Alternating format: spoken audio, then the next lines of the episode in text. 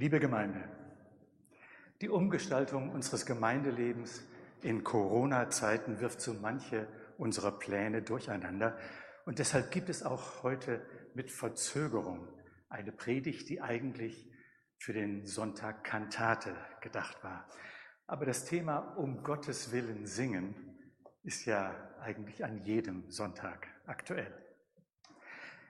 Was haben wir eigentlich am meisten in diesen Wochen und Monaten vermisst, in denen wir nicht mehr körperlich in die Kirche gehen und miteinander Gottesdienst feiern konnten.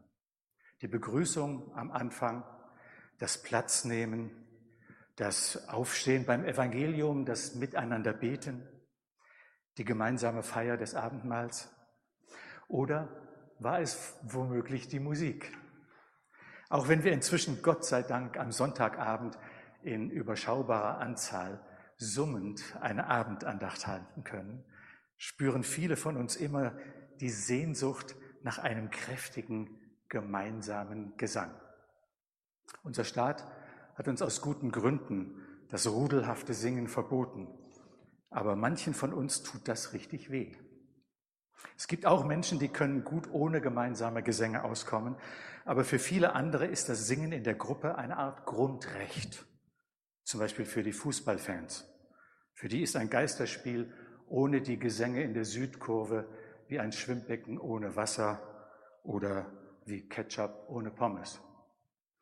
Und für manche Christen ist ein Gottesdienst ohne gemeinsamen Gesang wie ein Kuss mit Mund-Nasenschutz. Vermummt und verstummt miteinander zu feiern, das geht doch gar nicht. Denn das Singen gehört einfach zum Gottesdienst, sozusagen wie das Amen in der Kirche. Wieso eigentlich? Lassen Sie uns über drei Fragen nachdenken. Erstens, warum ist Singen für uns Menschen überhaupt so wichtig? Zweitens, was für eine Rolle spielt die Musik in der Bibel? Drittens, kann unser Glaube auch ohne gemeinsames Singen überleben? Warum singen wir Menschen überhaupt? Weil Singen etwas mit unseren Gefühlen zu tun hat. Manchmal muss die angestaute Freude einfach raus und das reine Sprechen reicht dann nicht. Da will die Lunge Luft in Richtung Kehlkopf pumpen, da wollen die Stimmlippen intensiv vibrieren, da will der Körper einfach mitmachen. Aber auch das Singen, bei dem wir nur zuhören, macht etwas mit uns. Die Lieder, die wir in Konzerten, im Radio und bei den Streamingdiensten hören, die stimmen uns fröhlich oder traurig, beflügeln uns oder rühren uns zu Tränen. Singen ist anscheinend wichtig für unsere Seele. Vor allem das eigene Singen. Um mit anderen zusammen zu singen, da kommen wir hierher in den Gottesdienst und das stärkt ganz natürlich das Gemeinschaftsgefühl. Der Mensch neben mir kennt die Melodie und den Text. Wir gehören wohl zusammen. Was für ein Glück. Glück die Wissenschaft erklärt uns, dass Glücksgefühle durch Hormone entstehen. Und solche Hormone werden in dreifacher Menge bei denen ausgeschüttet, die singen. Untersuchungen haben ergeben, dass Chorsingen die Schmerzempfindlichkeit verringern, das Immunsystem stärken und die Wirkungen von Depressionen abfedern kann. Ob nun eine Mutter ihrem Kind ein Schlaflied singt ob ein Single unter der Dusche Opernarien schmettert oder ob eine Pflegerin einen Sterbenden mit einem leise ins Ohr gesungenen Choral tröstet. Singen tut uns gut. Und noch etwas. Musik und insbesondere das aktive Singen und Spielen sind nachweislich in der Lage, Erinnerungen zu aktivieren und der Demenz entgegenzuwirken. Ich habe das oft erlebt, wenn ich in einem Seniorenzentrum für demente Menschen gesungen habe. Es ging ein Leuchten über ihr Gesicht und ein Stück ihrer Vergangenheit schien aufzuerstehen, wenn ihnen eine Melodie bekannt war.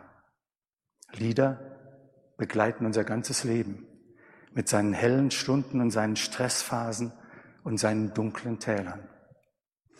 Deshalb brauchen wir Lieder, zu denen man tanzen kann, Lieder, von denen man leben kann und Lieder, mit denen man sterben kann. Das hat wohl unser Schöpfer so in uns angelegt. Und deshalb ist Musik ein Gottesgeschenk. Da meint es Gott so richtig gut mit uns. Und wer das nicht so ausdrücken mag, betrachtet das Singen zumindest als eine Art Menschenrecht. Deshalb wird ja auch immer noch so viel gesungen in unserem Land. In den Sportstadien, bei der Fassenacht, den großen Popkonzerten. Aber kaum irgendwo wird so viel und so regelmäßig gesungen wie in den christlichen Gottesdiensten. Warum und wozu singen Christen? Unsere zweite Frage. Eines sollte ganz klar sein. Wir Christen haben das gottesdienstliche Singen nicht erfunden. Wir stehen auf den Schultern von Giganten, denn vor uns sangen schon die Israeliten des Alten Testamentes. Und damit kommen wir zu unserem Predigtext, der eine Gelegenheit beschreibt, bei der kräftig gesungen wird. Der Anlass ist der unglaublich aufwendige Bau des Tempels unter dem König Salomo in Jerusalem. Und in diesen Tempel wird zum Schluss die Bundeslade, ein Behälter mit den Gesetzestafeln mit Gottes Wort getragen. Das dürfen nur die Leviten tun. Ein Stamm Israels mit ganz unterschiedlichen Aufgaben. Sie sind im Schichtdienst Hausmeister und Küster. Eine Abteilung von ihnen ist Security-Personal, das den Tempel Tag und Nacht bewacht und eine andere ist dafür vorgesehen, Salböl herzustellen. Eine Abteilung singt und spielt Zimbel, Harfe und Psalter und macht zusammen mit einem stattlichen Bläserensemble der Priester Musik auf höchstem Niveau. Mit einer Stimme. Perfekt unisono. Singen und spielen. Sie, der Herr ist gütig, seine Gnade hört niemals auf. Und die Herrlichkeit des Herrn erfüllte das ganze Haus.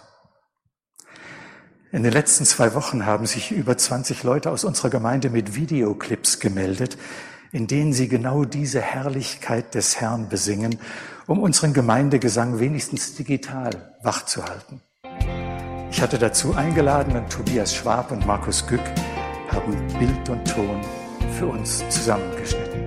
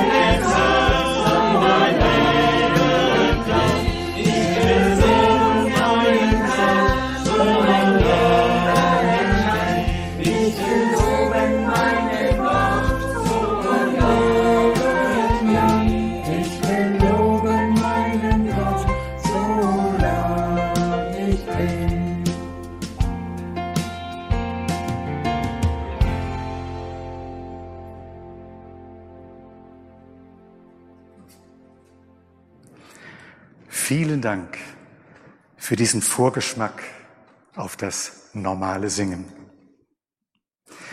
Der Gesang von der Herrlichkeit des Herrn erinnert uns ja auch an unser heutiges Evangelium vom Einzug Jesu nach Jerusalem. Auch da wurde das Lob Gottes gesungen und zwar so laut, dass sich die Pharisäer beschwerten. Aber wo Gott zu Hause ist, wo sich Menschen an der Nähe seines Sohnes freuen, da muss man halt singen. Und zwar mit Überzeugung und Nachdruck und in ganz verschiedenen Tonlagen, so wie das heute bei der Musik in diesem Gottesdienst auch zum Tragen kommt. Wer sich mal die Mühe oder das Vergnügen macht, die ganz unterschiedlichen Arten von Musikern in der Bibel unter die Lupe zu nehmen, der findet Muntermacher wie David, der mit seiner Harfe den König Saul aus der Depression holte, Krachmacher wie die hundert Soldaten Gideons mit ihren Posaunen und Kaputtmacher, wie die Israeliten vor Jericho, deren Bläserchor dicke Mauern zum Einsturz brachte. Viele Lieder in der Bibel sind Volldampflieder, aus dem Herzen kommende musikalische Energie. Aber viele andere sind auch das, was man in den letzten 150 Jahren den Blues genannt hat. Schauen wir uns den Psalter, das Liederbuch Israels an.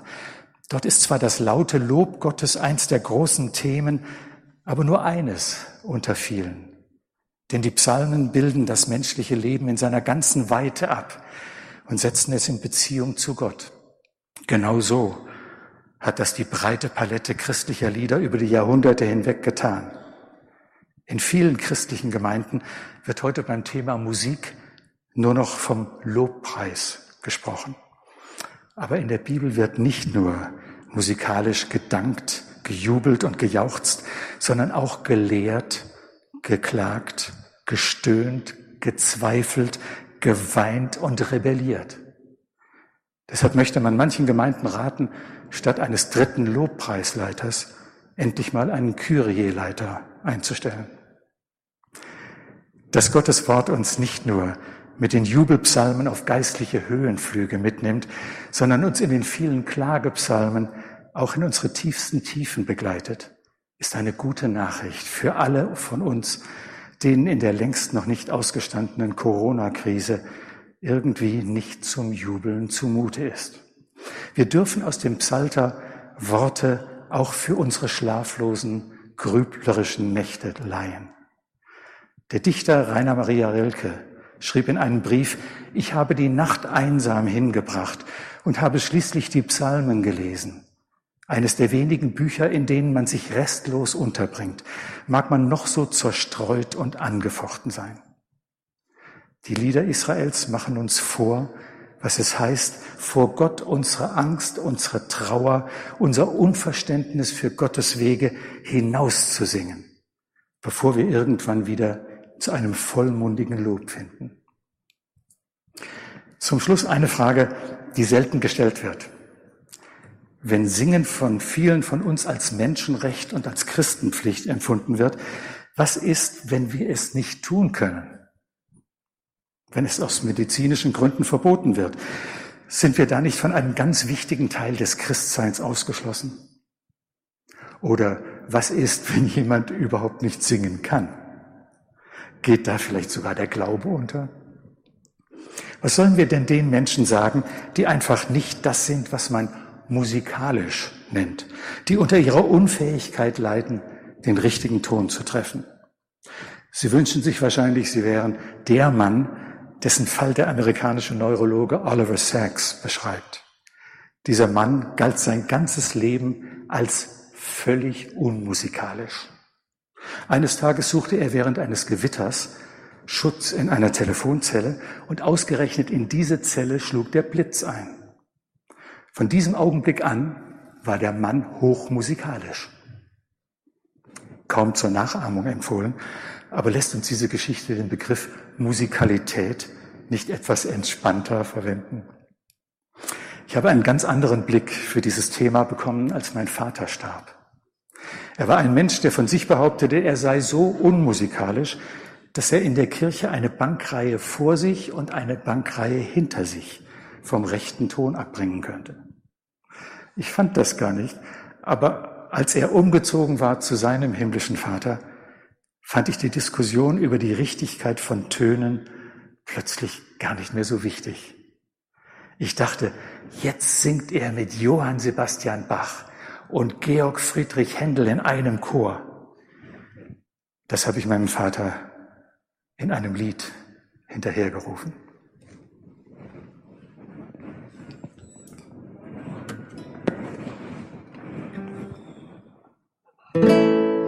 Du hast immer gesagt, nein, du könntest nicht singen. Du hast immer gemeint, du treffst nie einen Ton. Ab und zu konnte ich dich dann doch dazu bringen. Und wir sangen zusammen, ich träume noch manchmal davon. Nun bist du nicht mehr hier, du bist weitergegangen an den Ort, wo Musik ohne Noten erklingt. Und dort hat nun für dich jenes Lied angefangen, das der mächtige himmlische Chor durch die Ewigkeit singt. Du kannst singen und keiner dreht sich um. Du kannst singen und keiner macht dich stumm. Du kannst singen, was jener große Chor aller Engel und Heiligen singt und Gott schenkt euch sein Ohr. Hat dir einst den Spaß an den Tönen gestohlen? Klang am Sonntag dein Lied für den Pastor nicht gut? Schickt den Lehrer dich fort, um mal Kreide zu holen? weil sie meinten, du störtest den Chor, nahmen sie dir den Mut. Du kannst singen und keiner lacht dich aus. Du kannst singen und keiner schickt dich raus. Du kannst singen, was jener große Chor aller Engel und Heiligen singt und Gott schenkt euch sein Ohr. Auch der schönste Gesang, das erhabenste Loben, das den Besten von uns auf der Erde gelingt, ist doch niemals viel mehr als ein Mühen und Proben, das der ewige himmlische Chor durch die Herrlichkeit singt. Du kannst singen und keiner stößt dich an Du kannst singen und jeder freut sich dran. Du kannst singen, was jener große Chor aller Engel und Heiligen singt. Und Gott schenkt euch sein Ohr.